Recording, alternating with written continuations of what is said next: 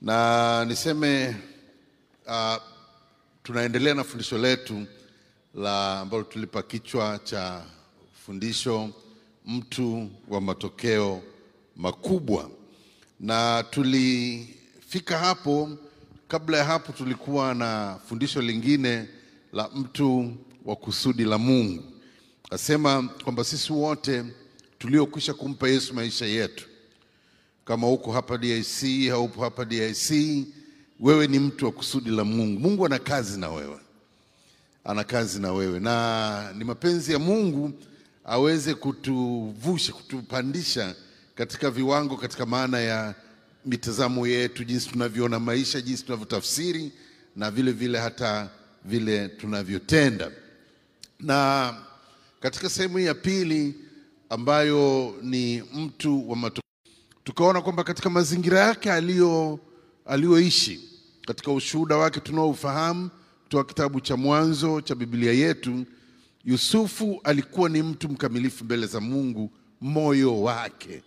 Tunaposema mtu mkamilifu, si kwamba alikuwa hana makosa yake, si kwamba alikuwa hana madhaifu yake, lakini tunazungumza juu ya moyo ulio mkamilifu kama wa Daudi au wa Ayubu au wa Danieli ambao walisifiwa na Mungu. Kwa hiyo hata wewe, kwa sababu hii ni, ni ishu ya maamuzi, ni ishu ya mtu mwenyewe, unaweza ukaamua kwamba pamoja na mambo yote yanayokuzunguka, hata kama una madhaifu kiasi gani, lakini ninapigana kwa sababu moyo wangu unatamani kumpendeza Mungu wangu katika ukamilifu wote, na Mungu atakujalia kwa sababu tunao neema ya Roho Mtakatifu anayetusaidia kutuumba upya, kututengeneza upya na kutuwezesha katika safari yetu hii na katika mahusiano yetu sisi pamoja na Mungu. Kasema pamoja na madhila yote aliyompata Yusufu, lakini tunaona kupitia ushuhuda wake kwamba hakukaa hata mara moja akamsahau Mungu. Alipopatwa na changamoto, ndiyo hata nguvu yake ya kumpenda Mungu ria wewe sio mtu tu wa kawaida, ulizaliwa kwa ajili ya makusudi, kwa ajili ya wakati wako. Na kwa hiyo Yusufu tunajua kwamba hakuishia gerezani, lakini mwisho kabisa alikuwa wa pili kutoka kwa mfalme Farao wa Misri. Na si tu hivyo, lakini alifanya mambo makubwa sana na akafanyika kuwa uh, ni zawadi au ni baraka kubwa kwa ulimwengu wa kizazi chake. Wapendwa watu wa Mungu, sina maneno ya kutosha kukushawishi ili ukubali na wewe kwamba kama ulivyo peke yako, achana na habari ya hapa tulipo kama DIC, kama familia. Wewe kama ulivyo, Mungu anakutambua na wewe ni mtu ambaye makusudi ya Mungu katika maisha yako sio hayo unayofikiri, sio hayo unayoyaona, ni makubwa zaidi sana kuliko hata uwezo Amen. Ninajaribu kufanya follow up ya baadhi ya mambo yenu, na sisemi hivi kuutisha, we na amani tu. Sasa hivi mitandao ya jamii si unajua eh? Kwa hiyo ukibofya tu Gloria, ukienda kwenye status yake, ukienda kwenye uh, social media unaweza ukamwona anavyozungumza na, lakini nia yangu sio hiyo. Nia yangu ni kuona watu wanavyofanya. Jana nilimtembelea Swash na kule kwa Swash nilikutana na watu wengi sana nilikutana na mimi mwenyewe, maana amepostposti kule vitu. Nilikutana na Swash, nilikutana na Ernest, nilikutana na watu wengi na I was surprised. Tuna vijana wanaonekana wapole, wanaonekana wa kawaida, lakini wana uwezo mkubwa mkubwa mkubwa sana, na huwezi kujua kama mchungaji mpaka uwe kwenye vitu kama vile. Kwa nikakutana na MC Swash na, na, na, na wengine na wengine kama ingelikuwa na, na, najua na naweza, na, naweza nikawa na uhuru wa kuexpose stories za kila mmoja wetu hapa, na huwa sifanyi hivyo kwa sababu sio kila mtu anapenda mambo yake yatajwe hapa. Uh, sasa Swash ni kijana wangu, nilimwona akiingia, ndio maana nimemtandika na, na, na, na ushuhuda huo. Kama tungelikuwa tunajua tungelishangaa. Sasa pale ulipo na yale unayofanya ni sahihi, lakini Bwana anataka kukupa uh, nguvu mpya, anataka kukuinua, anataka kukupa mtazamo mpya, kwa sababu analo jambo na wewe, na jambo lile sio dogo. Zamani ilikuwa ukishazaliwa mtoto wa kike, basi ukimaliza la saba au la nne, kwa sisi wa zamani kidogo zaidi, unawaza kuolewa. Sina kitu tatizo lolote na kuolewa, lakini nasema ilikuwa wakati ule kama vile kuolewa ndio mwisho wa mchezo. Yaani mtu atakaye achieve kufika mahali pa kuolewa, yeye ndio ametoboa. Mtu atakayesoma akipata digrii yake, yeye ndio amefika. Mtu akiweza kurejista kampuni yake na anaanza sasa kuona na yeye anakwenda ofisini kwake, ana ofisi yake mwenyewe, ametoboa. Hapana, huo ni mwanzo tu, huo ni mwanzo, tena very humble beginning, ni mwanzo mdogo kwa mambo makubwa yaliyo mbele yetu. Na ni kwa nini nilisema katika kipindi kile cha kwanza? Ni kwa sababu Mungu aliye ndani yetu sio Mungu mdogo, ni ambaye Mungu amekusudia matokeo makubwa. Lakini kuna mambo ambayo ni muhimu kujua na uweze kujipanga na uweze kuamini ili uweze kufika Mungu alikokusudia.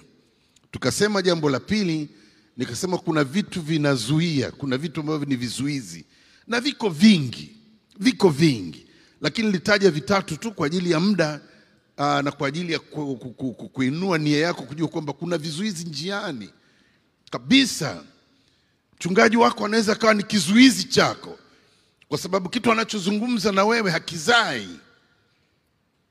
Mwalimu wako au mzazi wako anaweza akawa ni kizuizi, kwa sababu maneno anayoyatumbukiza katika moyo wako na akili yako ni maneno hasi yasiyoweza kumzalia Bwana matunda. Mimi nilitaja mambo matatu na nilisema jambo la kwanza uh, okay.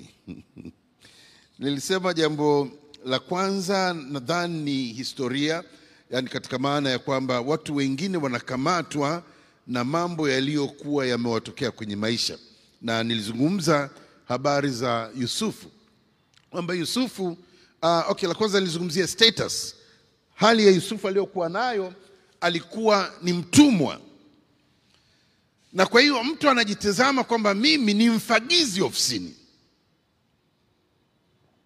Mtu anajitazama kwamba mimi ndio mdogo kabisa katika ranks za pale ofisini. Walio na mabenki wameumbwa kwa dongo lipi? Wao wanamwamini Mungu yupi? Kwa hiyo sisi kwa ajili ya Mungu tuliye naye tukiamini, tukitulia, tukijua anayoyataka kuyafanya katika maisha yetu, tunaweza tukamruhusu Roho Mtakatifu akatupropela, akatupaisha kwenda katika viwango vile alivyo alivyokusudia. Lakini kuna vitu vinavyozuia, na moja ni kama hilo, mazingira ulionayo ya kielimu, ya kijamii, ya kinini, ya kiuchumi. Unasema kwamba mimi sio kama fulani, ningekuwa kama fulani labda ningeliweza. Sio hivyo, Mungu hafanyi namna hiyo. Daudi alikuwa ni mchunga kondoo wa baba zake wa famili, alikuwa na vikondoo vichache, ndio ambavyo kaka yake Eliabu anatuambia kalipotokea kule vitani, hivi wewe mwacha nani na vile vikondoo vichache vya mzee Yese? Lakini Daudi hakuishia hapo, kwa sababu alikuwa ni mtu wa kusudi la Bwana na mtu wa matokeo makubwa. Tukitaka yale tunayotaka yatokee katika huduma katika kazi, katika elimu, katika familia, katika nyanja. Bahati mbaya mzazi alikuwa tajiri sana na majumba mengi, wakamdhulumu yote. So what? kadi mzazi yeye alipopata hayo majumba, si alianza kuhangaika mwenyewe? E, kama wameyachukua hawakuchukua roho yako. Kwa hiyo kama wameshayachukua na huna njia ya kurikava, umejitahidi, hukuweza, move on. Move on. Yusufu alikuwa ni mtu ambaye alikuwa privileged kwenye, kwenye, kwenye familia. Alikuwa ni mtu aliyepata upendeleo kwenye familia yao. Tunafahamu habari ya koti la rangi rangi, si ndio jamani? Mwisho likamponza, si ndio eh? E, lakini inaonyesha kama kulikuwa na system fulani ya elimu wakati huo, lazima ndio alikuwa mtoto aliyepelekwa shule, kwa sababu kaka zake walikuwa wanachunga. Wale tunaotoka kwenye utamaduni wa kuchunga tunafahamu E, kama mtoto wa mwisho ndiye anayetakiwa kubaki na mifugo, shule yake itakuwa mgogoro, itakuwa mgogoro mkubwa, kwa sababu nani atakayekaa na hawa ng'ombe? Kwa hiyo ilikuwa sio rahisi kwa wale kaka zake kuweza kuwa, kuwa, kuwa na elimu. Of course walipata elimu ya kijeshi tunafahamu. Kwa hiyo huyu mtoto alikuwa na upendeleo, na kwa hiyo kwa vyote alipouzwa ni jambo lililomuumiza sana. Halafu aliuzwa akataka kuoa na ndugu zake wa kuzaliwa naye aliokuwa amewaita kaka, wamecheza pamoja gololi, wamecheza pamoja uh, mpira, vindimu vile nini. Alafu sasa leo wamemchukia kabisa kiasi cha kutaka kumuua na hatimaye wakamuuza. Angeweza kuhaba uchungu, lakini tukasema kwamba Yusufu hakuweka uchungu, alisamehe. Na tunaona wakati ndugu zake wanapokuja, anasema maneno yale mwenyewe. Haya sio maneno ya kwangu, anawaambia msi, msi, msifadhaike wala msijisikie vibaya. Ilikuwa sio nyinyi, lakini ilikuwa ni mpango wa Mungu kunitanguliza mimi huku, ili niwe msaada, niweze kuhifadhi maisha ya watu wengi. Kwa hiyo uwe na mtazamo ambao ni, chanya, ni, ni, ni, chanya, sio hasi. Na jambo la mwisho la tatu nilikuwa nimelitaja siku ile, nilizungumza habari ya watu wengine, they are not moving. Nikatoa mfano hapa mzuri sana wa wale jamaa waliokuwa wanapiga kasia kwenye boti iliyofungwa kamba kwenye mti pembeni. Sasa juzi sikutaka kusema, lakini uh, walipokuwa wamekwenda kijiji cha pili, walikwenda kule na wakanywa, kwa hiyo walikuwa kama walevi fulani. Sasa usiwe kama mlevi. Walikuwa baba alikuwa na eka moja, yaani mnagombana, mnataka kutoana roho kwa ajili ya eka moja. Stupid! Kama ilikuwa ya baba, katafute yako, lakini usikae ukapoteza muda kwenye vitu ambavyo ni trivial, vitu ambavyo ni vidogo, badala ya kufanya vitu vikubwa. Mungu hakuitia hivyo. Kwa tukasema lazima mtu utafute njia ya kukata kamba ili uendelee. Kitu chochote kisiwe pingamizi kwako. Historia ni historia tu, kila mtu ana yake, na utashangaa wale waliopitia kwenye historia ngumu sana, mara nyingi ndio wanaofanikiwa sana, kwa sababu wana uchungu wa kujaribu compensate na kufanya vizuri. Lakini kwa mtu aliyeokoka, mruhusu Roho Mtakatifu agange majeraha. Hatusemi majeraha yapo, sisemi mtu kama amekufanyia vibaya utamsahau tu kirahisi, lakini lazima, ili maisha yaendelee, lazima usamehe, lazima uachilie, kama ni mzazi, kama ni kaka, kama ni mjomba, kama ni jirani, ili uendelee mbele, uchonge, kwa sababu Mungu uliye naye ana mpango mzuri na wewe. Haleluya! Nimerudia kwa kirefu kidogo kwa sababu tuli break hapa katikati, kwa ili tuweze kuelewa, lakini nawashauri wale ambao mpo, wale ambao wanatusikiliza, kama ulikuwa haupo kwenye kipindi cha kwanza, nenda kakisikilize. Mimi nimekisikiliza tena na tena na nimejifunza vitu fulani. Kwa hiyo nenda kakisikilize ili uweze kuunganisha na haya tunayosema leo. Leo ni somo la pili na nguvu ya kuzaa si watoto peke yake, na vitu vinapokuwa na wewe vinazaa, kuna nguvu ya maongezeko ndani yako, kwamba unapokuwa na vitu vitaongezeka, kama ni mifugo, kama ni pesa, kama ni nini, kuna nguvu, kuna kitu kiko ndani yako kinachofanya vitu viongezeke. Na sio tu hivyo, lakini kuna kitu ambacho ndani yako kinakuwezesha kutawala.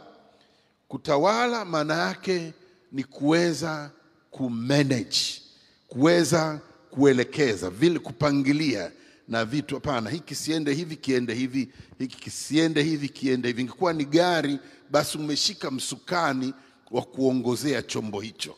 Mungu ameweka ndani yako kule kwenye mambo yale yote aliyokuitia kuweza kutawala, na Mungu pia ameweka ndani yako nguvu au uwezo wa kutiisha. Kuna mambo mengine yanakuwa kama vile yanataka kuleta mambo, sio mambo. Unayo nguvu ya kutiisha, kwa sababu yupo Mungu ndani yako mwenye uwezo huo. Sasa vitu hivi vyote ni vitu ambavyo mtu lazima uviishi, lazima ukae, lazima ujue, na, na kwa hiyo ku, ku, kuweza ku, ku, ku, ku, ku, kufaidika na hizi nguvu zote na nguvu ulionayo, kitu unachohitaji ni maarifa, na hili ndio jambo la pili baada ya utangulizi. Tuseme jambo la kwanza katika maana baada ya utangulizi ninalozungumza nayo jioni ya leo, you need knowledge, unahitaji maarifa. Wakati wana wa Israel walipokuwa uh, wanatembea katika Agano hasa la Kale, Mungu alikuwa amependezwa awatumie uzao wa Ibrahim ili kutufundisha sisi wengine wote tabia yake na malengo yake na uwezo wake. Kwa alitembea na Ibrahim na uzao wake, na kila wakati akajaribu kuwabariki sana na kuwafanyia kutumia kufanya miujiza mikubwa sana, kufanya mambo makubwa ili sisi tuone uwezo wake. Ukisoma Biblia kimsingi ni hadithi ya Ibrahim toka Mwanzo sura ya kumi na mbili au kumi na moja anapotajwa kwa mara ya kwanza, lakini hasa kumi na mbili anapokuwa amepewa zile ahadi mpaka mwisho ni hadithi ya Ibrahim. Kwa Mungu ametujulisha uwezo wake kwa sababu tumeona matendo yake makuu kupitia katika neno lake, lakini wana wa Israeli hawakufanikiwa sana kama ambavyo tungelitegemea kwa sababu Mungu wao alijitambulisha kama Mungu wao na ni Mungu mkuu Yehova.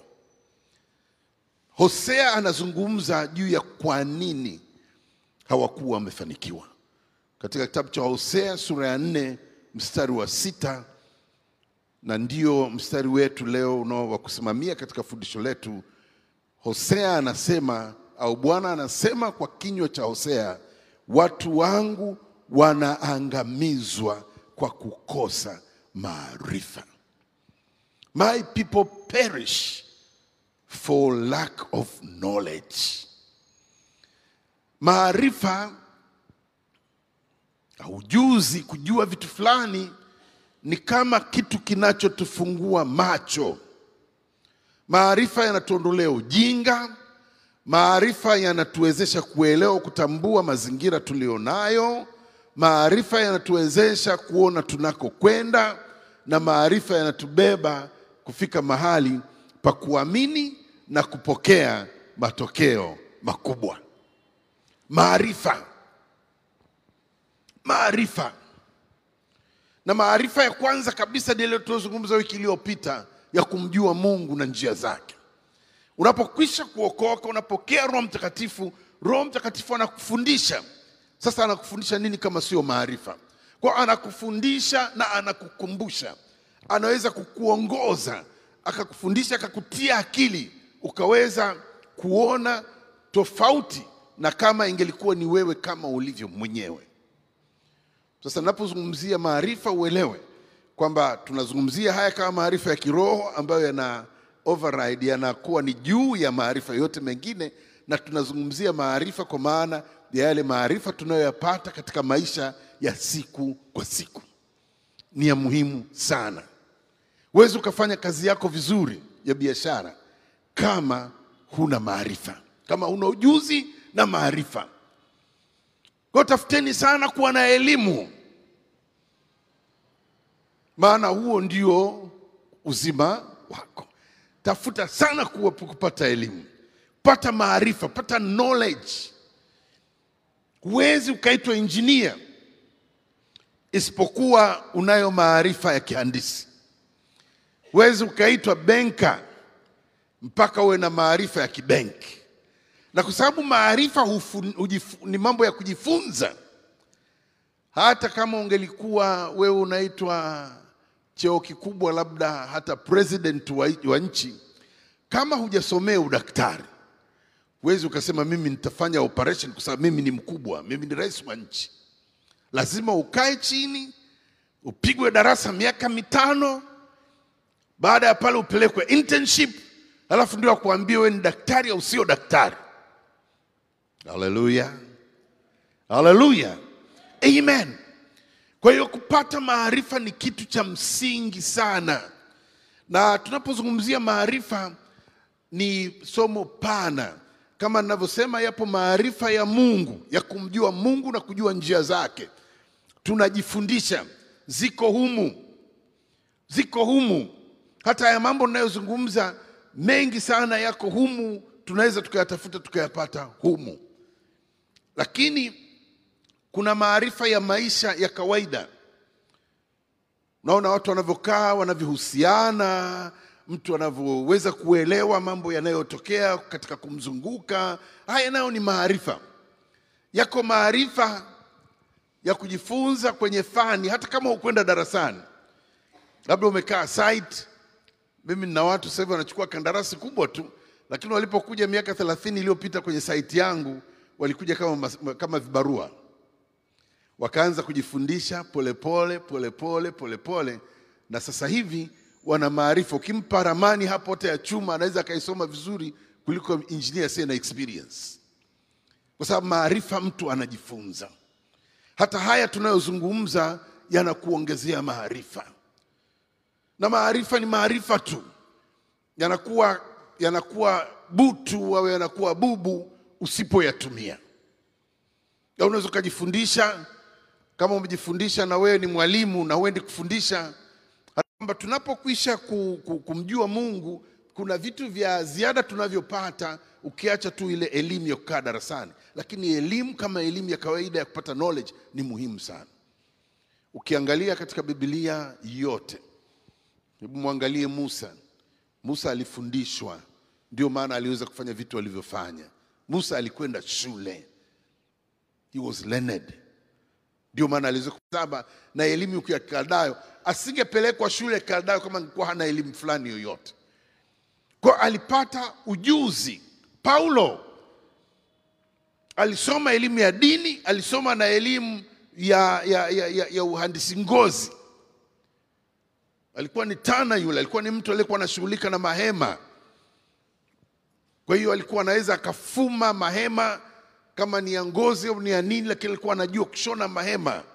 Lakini alikwenda shule. Dr. Luka ametuandikia kitabu cha Matendo ya Mitume na kitabu cha Injili ya Luka. Alikwenda shule, anasema nimefanya utafiti na mfalme uh, uh, Teofilo mkuu na kuandikia mambo haya uh, kwa uhakika, kwa usahihi, kwa sababu he went to school. Sitaki kusema kwamba kama kwa mfano hujaenda shule wewe una tatizo lolote la kiroho au la kimwili. Hapana, nachosema ni kwamba kama hujaenda shule au kama umekwenda shule, kujiongeza katika maana ya kupata elimu ni kitu cha kimungu na ni kitu cha muhimu. Kama unataka uwe mtu wa matokeo makubwa, lazima ufanye mambo yako kiweledi, lazima ujue unachofanya, na hicho unaweza kupata kupitia vitabu. Amen. Ngoja nikwambie wewe ambaye labda unanisikiliza hapa au nje na unasema elimu yangu ni darasa la saba. Mimi namfahamu mchungaji mmoja ambaye yupo hapa Dar es Salaam, ambaye tulipokuwa kanisani alikuwa ni kijana tu, alikuwa ni dereva. Nikamwambia siku moja, sitamtaja jina, nisikia wengine mkamfahamu, nikamwambia uh, unajua wewe, nikamuuliza umesoma mpaka darasa la ngapi? Darasa la saba. Nikamwambia unajua wewe Mnyarukolo Mhehe yule kaambia, unajua Mnyarukolo leo unaweza ukapata degree. Miaka ishirini baadaye aliniambia, mchungaji, niliona kama umenitukana, kwa sababu darasa langu la saba nililomaliza nilikuwa failure. Yaani nimemaliza darasa la saba hata kule kuandika vizuri nini, yani kwa hiyo kwenu lazima niwe na maarifa. Siwezi nikaja tu hapa kwa ufunuo. Ufunuo ni lazima, maarifa ni, ni muhimu. Ufunuo ni lazima na maarifa ni lazima. Ni kama mtu mwenye miguu miwili, huwezi kutembea na mguu mmoja hivi, utapata shida. Kwao ni muhimu, ni muhimu maarifa. Ndio maana nawapa kongole wale ambao sasa hivi wanachukua PhD zao, wameshaandika tayari ma proposals. Yani mi napenda vitu vya namna hiyo. Kuna wengine hapa kibao wanachukua masters programs zao, wengine ndio wamemaliza shahada zao, wengine wanafanya diploma. Ndio mwendo wenyewe, na wakati ukisoma usisome ili upate cheti, soma ili upate maarifa. Haleluya, amen. Nilikwenda wakati fulani Geneva, Umoja wa Mataifa kule. Ukifika kule kila unayesikia jina lake anatajwa ofisa fulani mkubwa fulani, aidha anatoka Latin, Latin America, hasa hasa waliokuwa wengi, na utasikia jina lake linaanza na DR, Dr. Alfonso nani sijui Dr. nani nani. Nikauliza ah, hivi huku wote madaktari? Akasema bana, ndio mambo yenyewe ya huku, yaani huku ukishaleta CV yako tu imeandikwa dokta fulani, kama kuna wengine hawasikilizi, unapewa nafasi ya interview ukiweza Sinaelewa. Eh, ukiwa ukiwa umekwenda darasani na unakuja na vyeti vyako, watu wanakusikiliza, watu wanakusikiliza, wanakuelewa. Kwa hiyo maarifa ni jambo la muhimu sana sana sana. Katika Biblia, katika Mithali, nitasoma Mithali ya kumi na nane mstari wa kumi na tano ningesema mtu anisomee, lakini ngoja nisome mwenyewe kukomboa wakati. Mithali kumi na nane mstari wa kumi na tano unasema hivi: moyo wa mwenye busara hupata maarifa, na sikio la mwenye hekima hutafuta maarifa. Moyo wa mwenye busara hupata maarifa. Yaani busara ni discretion, wanaita kwa lugha nyingine. Busara ni namna unavyojibeba na unavyofanya maamuzi yako, kwa sababu wote tuna, tuna, tuna nafasi ya kuamua. Naweza nikaenda kanisani au nisiende kanisani, lakini ukikaa ukipima, unasema ah, hapana, hiki nafikiri ni hivi. Au tuseme mtu amekufanyia kosa unao uwezo wa kuamua kumchukulia hatua au simchukulie hatua. Sasa ile kinachoamua eh, sio hekima, ni busara. Sema bwana ana busara sana, ingekuwa mtu mwingine pale. Kwa hiyo niseme hivi kwamba uh, sasa kwa nini maarifa? Maarifa hutusaidia kutengeneza mtazamo, falsafa. Kuta mtu ana namna anavyoshughulika na maisha yake. Kuna mtu ambaye anaamini kwamba ili afanye vizuri inabidi aamke saa kumi alfajiri na alale saa tano kama amewahi usiku. Sio kwamba hiyo peke yake inampa matokeo, lakini anaamini kama akifanya kazi kwa masaa hayo yote na akajaribu kufanya kazi uh, efficiently anaweza akapata matokeo. Sasa ni kwa nini mtu anaamua kwamba nikifanya kazi kwa masaa haya? Ni kwa sababu labda amesoma mahali fulani kwenye kitabu na akaona kwamba unapokuwa umeyapeleka maisha yako namna hii na ukafanya discipline, nidhamu ya namna fulani, unaweza kwa kuangalia kanuni kanuni fulani ukapata matokeo. Sasa ile alichosoma na kuelewa, ile ni maarifa, ile ni maarifa. Mimi zamani nilikuwa nimejaribu kutafiti, nilipokuwa nachukua diploma, nikatafiti kwamba ili nijue kila nilichofundishwa na mwalimu sawa sawa, eh? Ili nijue kila nilichofundishwa na mwalimu lazima nipitie kama ni syllabus au yale masomo mara ngapi. Nikagundua kwamba kama nitafanya utaratibu nikarudia mara tano somo, mwalimu hana, hana, hana swali atakaloniuliza nisilojua, labda atoe nje ya syllabus. Sasa shida ni kuisoma lile somo mara tano, kwa sababu unayo masomo saba au kumi, unafanyaje uyapitie mara tano? Lakini nilijaribu ku- ku- kufikiri na nikatengeneza mkakati na mbinu fulani, nikaweza kurudia masomo yangu yote mara tano. Sasa utaniuliza kwa nini nimepata A? Kwani hiyo ni akili? Akili ni ule mkakati tu.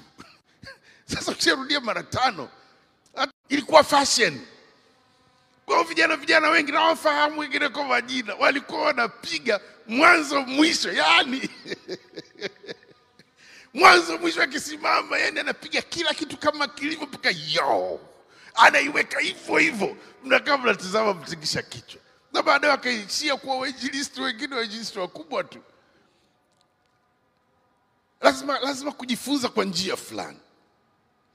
Kwa hiyo nasema hivi kwamba pata maarifa najaribu kujiongeza sana kupata maarifa, kwa sababu itakupa mtazamo utakao kusaidia.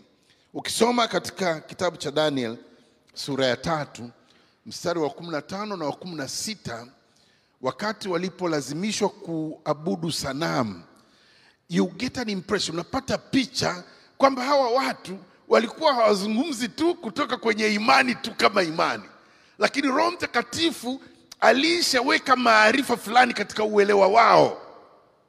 Mimi naamini kabisa kwamba hakuna jaribu, hakuna tamaa inayoweza kupita uelewa, ufahamu au maarifa.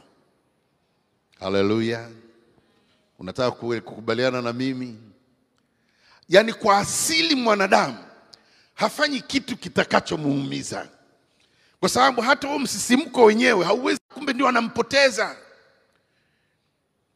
Kwa hiyo haiwezekani dhambi ikawa na nguvu kuliko hata ufahamu au maarifa ulionayo. Na mimi namshukuru Mungu sana, mtu akiwa na maarifa ya kimungu.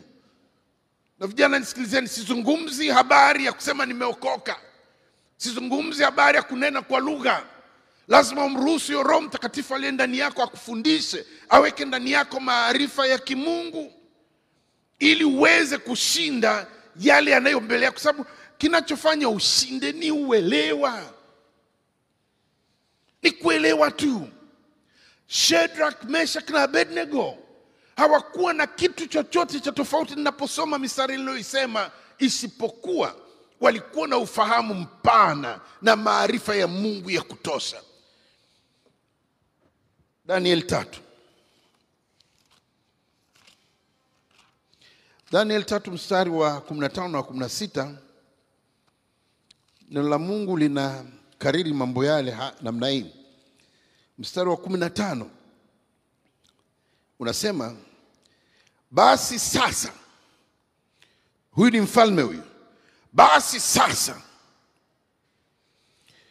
kama mkiwa tayari wakati mtakapoisikia sauti ya panda na filimbi na kinubi na zeze na santuri na zomari na namna zote za ngoma, kuanguka na kuisujudia sanamu niliyoisimamisha ni vema, bali msipoisujudia mtatupwa saa hiyo hiyo katika tanuri wakayo moto. Naye ni nani Mungu yule atakayewaokoa ninyi na mikono yangu? Huyo Nebukadreza. Naye ni nani Mungu yule atakayewaokoa na mikono yangu? Hapo hapakutaka pambio peke yake, hapo hapakutaka we mchungaji wa kanisa namba tano peke yake. Hapo palihitaji maarifa ya Mungu, kwamba maneno yale yanapotoka, unapoyasikiliza unamshangaa anayeyasema, kwa sababu hamjui Mungu unayemtumikia. Wapendwa, nasema hivi, imani huja kwa kusikia na kusikia kwa neno la Kristo. Na Abednego wakajibu wakamwambia mfalme, e Nebukadreza, hamna haja ya kukujibu katika neno hili. Hakuna, hakuna hata haja ya kusema chochote. Kama ni hivyo, Mungu wetu tunayemtumikia aweza kutuokoa na tanuru ile iwakayo moto, naye atatuokoa na mkono wako, e mfalme. Bali kama si hivyo, ujue e mfalme, ya kuwa sisi hatukubali kuitumikia miungu yako wala kuisujudia hiyo sanamu ya dhahabu uliyoisimamisha. Basi Nebukadreza uso wake ukajaa ghadhabu, na akaamuru tanuru ichochewe moto mara saba. Hawa watoto hawakuwa wanazungumza, au vijana, watu wazima, wakati walikuwa ni watu wazima na viongozi, hawakuwa wanasema kutokana na jambo walilofundishwa na mchungaji Seng'enge au mchungaji Daniel mahali fulani. Ilikuwa ni jambo linalotokana na ujuzi halisi wa kimungu. Huwezi kufanikiwa katika maisha yako ya kiroho, huwezi kufanikiwa katika huduma yako usipomruhusu Roho Mtakatifu aweke ujuzi wa kweli wa Mungu katika mawazo, katika system yako, kwa sababu ule unakubadilisha, unakufanya uwe mpya. Change to change the world, it changes you, inakubadilisha kabisa na kuwa mtu mwingine. Haleluya, amen. Na mnajua matokeo matokeo yake Mungu wa Shadrach, Meshach na Abednego akawa ndio Mungu wa lile dola la Kikaldayo, kwa sababu walikuwa wanamjua Mungu na waliposema, wala hawakusema kwa woga kwamba hata kama isipokuwa hivyo, walisema kwa kumjua Mungu kwamba hata Mungu akikubali tufe kwenye moto huo, analo jambo lingine analotaka kulifanya. Watu wa matokeo makubwa. Nilikuwa nataka nizungumzie vitu vitatu ninapokwenda kumaliza, na nitavizungumza kwa ajili ya muda na kusema uh, mifano mingine ya kibibilia ambayo mnaijua na mnaweza mkaifuatilia kwenye Biblia. Kwa kipaumbele, jambo gani halistahili kipaumbele kikubwa? Kama nilivyotoa mfano hapa kwamba mnakaa mnagombea roboeka kwa sababu ni ya urithi. I mean, lazima uwe na matatizo, na wakati mwingine iko mlalo kule mlimani ambako labda nina miaka mitatu au minne sijafika hata kufika huko, lakini ukiwa ni mtu wa maarifa na kujua, maarifa yatakueleza jambo ambalo jambo ambalo ni la muhimu na lingine ambalo sio la muhimu. Wakati mwingine hata kwenye maisha kama ya ndoa, watu wanagombana wakati mwingine kwa vitu ambavyo wala havina kipaumbele kabisa. Mungu atupe maarifa tuelewe, kwa sababu tunapokuwa na maarifa haya tunaweza tukapambanua tukajua vitu vyenye priority na ambavyo havina priority. Hii ni muhimu sana. Ukiwa kazini kwako, unajua bosi anaweza kutupia kazi hata kumi. Wewe ni muhimu kujua ni zipi katika hizi kumi, mbili ambazo nikizifanya hata bosi atasema ah, hata hizo nyingine kama bado utamalizia kesho, na ni zipi ambazo hata nikifanya zote nane bado bosi atakuwa mbogo, kwa sababu kuna kazi fulani moja ambayo ilipaswa kuwa kipaumbele na sikuifanya. Ukiwa unajua, ukiwa ni mtu ambaye kazi yako unaijua vizuri, umejielimisha na maarifa, utajua hata namna ya kuset vipaumbele na kujua vitu vya thamani. Wakati Yakobo alipovuka na kwenda kwa Laban, Laban akamwambia, si vema unitumikie bure, chagua unataka unitumikie na nikupe nini? Kwa sababu umekuja ni mgeni, ni ndugu yangu, ni kweli, lakini una una maisha.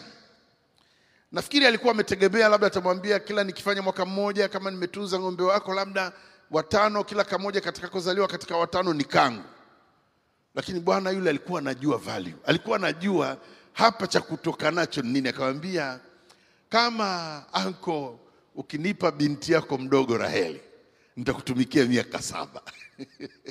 Alijipangia bei mwenyewe, miaka saba mchezo. Mtoto anaanza darasa kwanza mpaka amalize shule ya msingi, wewe bado unatumika tu, eh, ni mahari tu hiyo.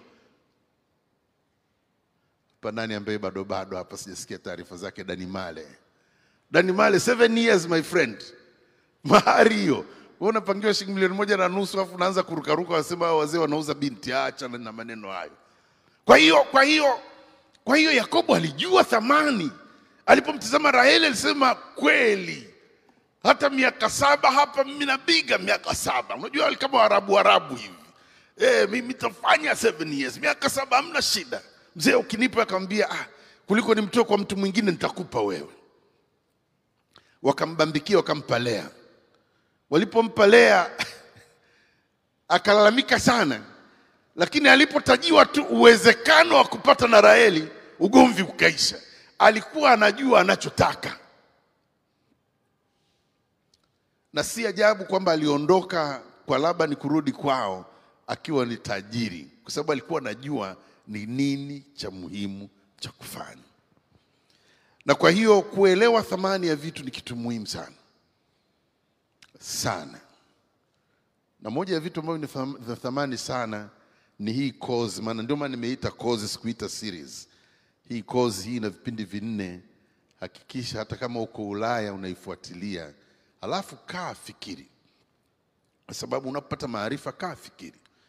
Nina kuencourage kutafuta maarifa kwa njia yoyote.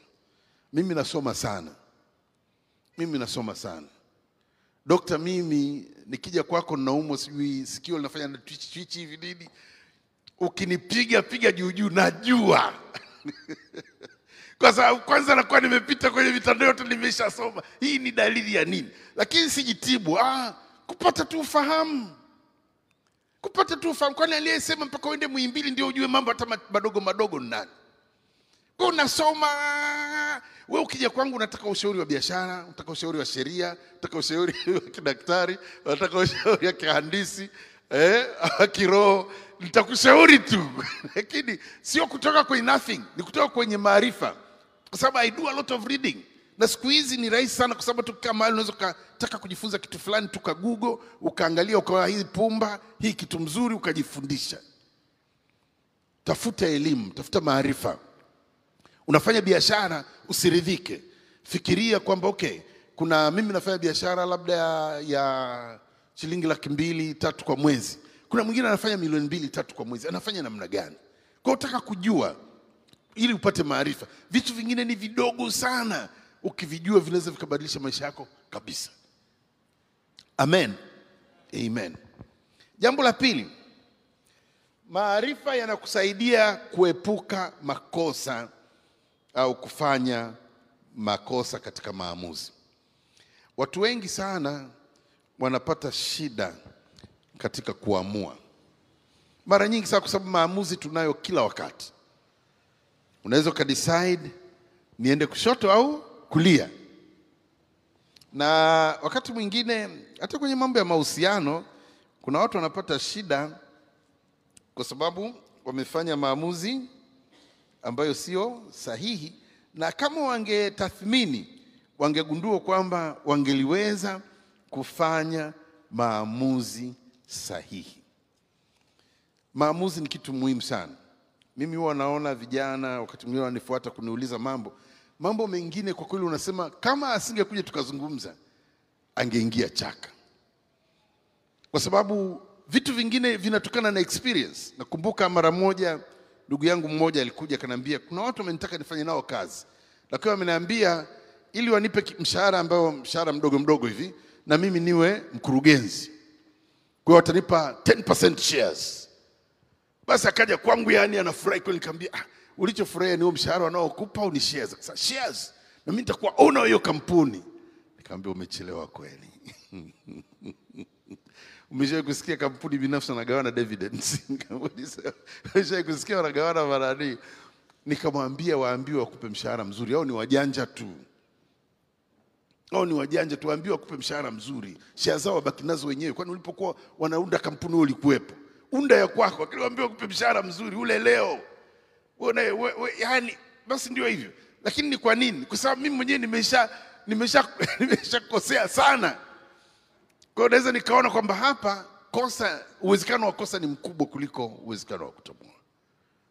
Kwa hiyo taka kupata maarifa aidha kwa njia ambazo zipo au hata kuna watu ambao ni washauri wazuri, wengine ni washauri kabisa wa maeneo hayo, yani wamesomea. Hebu taka kupata maarifa. Ukipata maarifa yatakusaidia, unaweza ukafanya vizuri sana kuliko ambavyo unafanya. uh, lakini wakati mwingine watu wengine wanapewa hata ushauri lakini hawataki kufuata. Hebu tuende kwa Wafalme wa Kwanza mlango wa kumi na mbili. Wafalme wa Kwanza mlango wa kumi na mbili nitasoma mstari wa sita alafu nitasoma tena mstari wa nane. Nisome katika jina la Bwana kwa haraka. Basi Bwana akamghadhibi, ah, sorry, imefungua sura ya kumi na moja mstari wa sita. Mfalme Rehoboamu akataka shauri kwa wazee waliokuwa wakisimama mbele ya Suleiman baba yake alipokuwa hai, akasema, mwanipa shauri gani liniwajibu watu hawa? Kwa sababu watu walikuja wakamwambia, je, utatupunguzia uh, uzito wa kazi, utatumikisha kama baba yako? uh, basi wakamwambia wakasema, ukikubali kuwa mtumishi wa watu hawa leo na kuwatumikia na kuwajibu na kuwapa maneno mazuri, basi watakuwa watumishi wako daima. Waajiri mpo hapa? Waajiri mpo? Ukimpa mtu maneno mazuri, wakati mwingine ana thamani kubwa kuliko hata mshahara. Anajisikia kutumika, akitiwa moyo, anajisikia kutumika na kutumika zaidi. Sasa kitu tunazungumza habari ya utawala hapa, wakamwambia wazee hawa, kaa nao vizuri tu. Kwa unafikiri hizo kazi watazifanya? Watazifanya, lakini zungumza nao maneno mazuri, waikuuliza maswali yao wajibu, alafu watumikie wao. Yaani mtazamo wako usiwe ni wewe kutumikiwa na wao, wewe watumikie wao, watakuwa watumishi wako milele. Sasa huyu bwana hana utulivu. Mstari wa nane, lakini akaliacha shauri lile la wazee walilompa, akataka shauri kwa wale vijana waliokuwa pamoja naye na kusimama mbele yake akawaambia, mwanipa shauri gani ili tuwajibu watu hawa waliosema nami wakinena, utufanyie jepesi kongwa lile alilotutwika baba yako? Na wale vijana waliokuwa pamoja naye wakamwambia wakasema, uwaambie hivi watu wale waliokuambia wakisema, baba yako alilifanya zito kongwa letu, bali wewe utufanyie jepesi. Waambie hivi, kidole changu cha mwisho ni kinene kuliko kiuno cha baba yangu. Eh bwana, vijana wa kijiweni hao wanawaambia bwana hao, ukiwajibu hivi kilegelege, utaona mfalme legelege huyu, watakuchezea. Waambie kidole changu cha mwisho ni kinene kuliko kiuno cha baba yangu, watakuelewa. Alipotamka tu hivyo, wakasema basi na sisi tukutaki nawe kama mfalme wetu.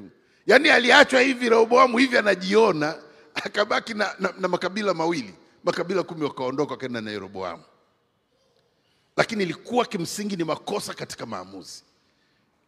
Wewe unafahamu maamuzi mengine ambayo uliyefanya na yakakukosti.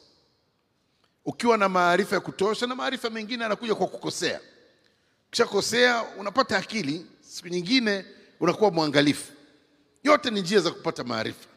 Sasa jifunzege ili usifanye makosa hayo kwa kurudia na kurudia. Kwa hiyo maarifa yanatusaidia kuepukana na makosa katika kufanya maamuzi, na kwa sababu maisha yetu yote ni kufanya maamuzi kila siku, kwa hiyo kupata maarifa ni jambo la muhimu sana. Knowledge is important. Knowledge is important. Kwa hiyo jiongeze. Na jambo la tatu nimeandika, maisha ni kujiongeza. Maisha ni kujiongeza. Uh, kuna mambo mengi sana ambayo tunajifunza kwenye maisha. Zamani tulipokuwa tuko kanisa fulani pale, round- pale kwenye traffic light za Kariakoo pale mtaa Msimbazi na Uhuru, niliwahi kukaa chini na kijana mmoja mdogo anauza mifuko, kwa sababu nilikuwa nashangaa ah, huyu kijana anaishi Dar es Salaam kwa kuuza mifuko, hii mifuko ya kufungia vitu barabarani. Kwa hiyo nikakaa naye, nilipomuuliza nikagundua kwamba siri yake ilikuwa kwenye nidhamu. Siri yake ilikuwa kwenye nidhamu, yaani kwamba anaweza akasave. Anasema mimi nauza mifuko ninapotoka nyumbani Mbagala mpaka Kariakoo, sipandi basi. Mchana nakula shilingi mia mbili, jioni na hela ya daladala kwa sababu nimechoka. Nikifika nyumbani nikiwa na shilingi elfu moja au elfu mbili elfu moja naiweka kwa mzee, tuna wazee wetu wanaokaa na hela zetu, naiweka kila siku, ana save hela kila siku. Nasema baada ya miezi miwili nitabadilisha biashara, naweza nikachukua vitu ambavyo vinatoka haraka zaidi na ni vikubwa zaidi. Ah, Alinifikirisha sana kwa sababu nilikuwa na maswali yangu ninayojiuliza katika maisha na nilikuwa nafikiria namna ya kuwasaidia vijana. Na mtu mwingine ambaye namfahamu maisha yake na, na mke wangu anamfahamu, nilipofika tu hapa kanisani akanipigia simu na ilikuwa ni simu ya tano kwa sababu tulichukua uh, nyama kwake jana na nilikuwa sijalipa. Yule kijana tumemfahamu miaka labda kumi na tano ishirini hivi sasa. Tumemfahamu alikuwa ni kijana mdogo, aliingia hapa mjini kama houseboy, kijana wa Kigogo, lakini kijana mwaminifu sana na mwenye discipline sana. Ni kijana lakini sio kijana mdogo, ni kijana labda na miaka 30 na kitu karibu 40 sasa hivi. Ana familia yake, ana watoto wake, watoto wake sasa wanaingia secondary school nini, kwa hiyo sio kijana mdogo sana. Yule kijana wakati mwingine nakaa naye nazungumza naye, ana own magari mawili, acha acha Noah anayo own anayo drive, lakini ana own, kanta hizi mbili. Ukimwona huwezi kufikiri, kwa sababu mara nyingi anatembea na kipikipiki chake, na ni kijana tu, darasa lake analijua mwenyewe. Nyumbani kwao Dodoma, akiwa na ng'ombe wachache ni mia mia hamsini mia mbili na anafanya hiyo biashara yeye na, na mdogo wake. Kwa hiyo anazo bucha Dar Salaam, analeta ng'ombe kutoka shambani kwake anauza Dar es Salaam. Na katika kuzungumza naye siku moja aliniambia, mzee, unajua ukiwa umetoka kwenye shida unakuwa na akili. Yeye anaishi siku moja kwa wakati, kwa anafanya biashara, anafanya biashara, anafanya biashara, zile pesa anapozitenga kwamba hizi ni pesa za investment. Na hizi ni pesa za akiba, hizi ni pesa za matumizi nyumbani. Na hizi ni pesa zangu kidogo za kuenjoy. Anachofanya, pesa za investment zinakaa mahali ambapo hafikii. Pesa za, za dharura ndio maana yake nibadilishe lifestyle, kwamba sasa yeye, unajua mtu anakuwa na mshahara wa shilingi laki tano. Na unamtosha, ni kijana yuko mjini hapa, baadaye boom, sijui imetokea wapi. Eh, mwaminifu mwaminifu kulipalipa, Mungu amemtokea. Mshahara umepanda kutoka laki tano mpaka milioni moja na laki tano na yeye anabadilika nao. Sasa hawezi kupanda daladala kuja kanisani, ni lazima achukue taksi, sio bodaboda tena, kwa sababu sio saizi yake. Na kwa hiyo matumizi yake yaliyokuwa ni shilingi laki mbili au mbili na nusu kwa mwezi, all of a sudden yamepanda mpaka shilingi laki nane au tisa kwa mwezi. Alikuwa anakaa kwenye chumba kizuri tu, lakini kimoja hawezi kukaa pale. Sasa anataka chumba au nyumba ki- kistudio chenye vyumba viwili vya kulala na sebleni, na wageni hana.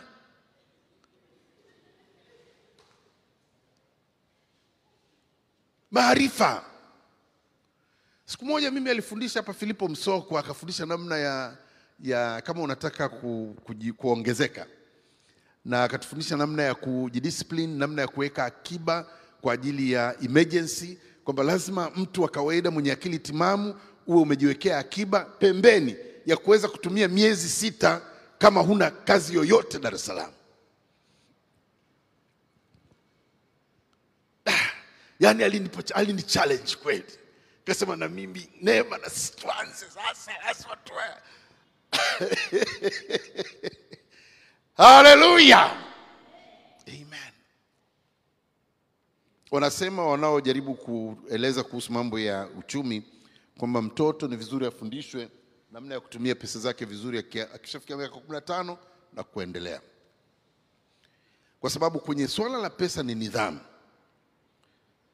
Mzee Mwinyi alitufundisha, alisema biashara bila daftari eh, au pesa bila daftari huisha pasipo habari, si ndio? Eh? Eh, kwa wazee wa zamani alikuwa wakati ndio rais akasema na umuhimu wa kuweka records na kufuatilia kila kitu kufanya kila kitu. Wanangu, mnaweza mkafanya mambo mengi na biashara kubwa na Mungu akawabariki sana, na bado mkajikuta mko pale pale mnazunguka tukujivisha seko. Lazima muwe na nidhamu na lazima msome, mwelewe nidhamu ya fedha na namna ya kutunza fedha na namna ya kuongeza fedha. Pigie Bwana Yesu makofi.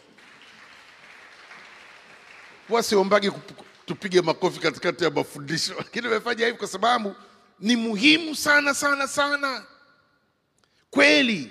Yani mtu anayesave shilingi elfu mbili kwa siku tuchukulie unafanya mambo ambayo yanakupatia labda shilingi elfu tano sita na umejilazimisha shilingi elfu mbili lazima niwe kwenye kibubu. Tulishaanzishaga hapa vibubu mpaka tukauziwauziwa vibubu hapa. Hata mi nacho cha kwangu mpaka leo, siniulize kina shilingi ngapi. e? e, ukisave shilingi elfu mbili mbili kwa siku ni shilingi elfu sitini kwa mwezi si ndio eh? mara kumi na mbili shilingi laki saba na ishirini sio shilingi laki saba na ishirini sio shilingi elfu mbili sasa shida inakuwa hapa ah, mzee mchungaji mwaka mzima kweli shilingi laki saba na ishirini zitanisaidia nini ah, weka shilingi elfu kumi kila siku wewe unataka za kukusaidia nachozungumza mimi ni nidhamu kwamba unapokuwa uh, na maarifa na maarifa ya kutunza hela utaongezeka. Usipokuwa na maarifa hayo utabaki pale ulipo. Maisha ni kujiongeza. Haleluya!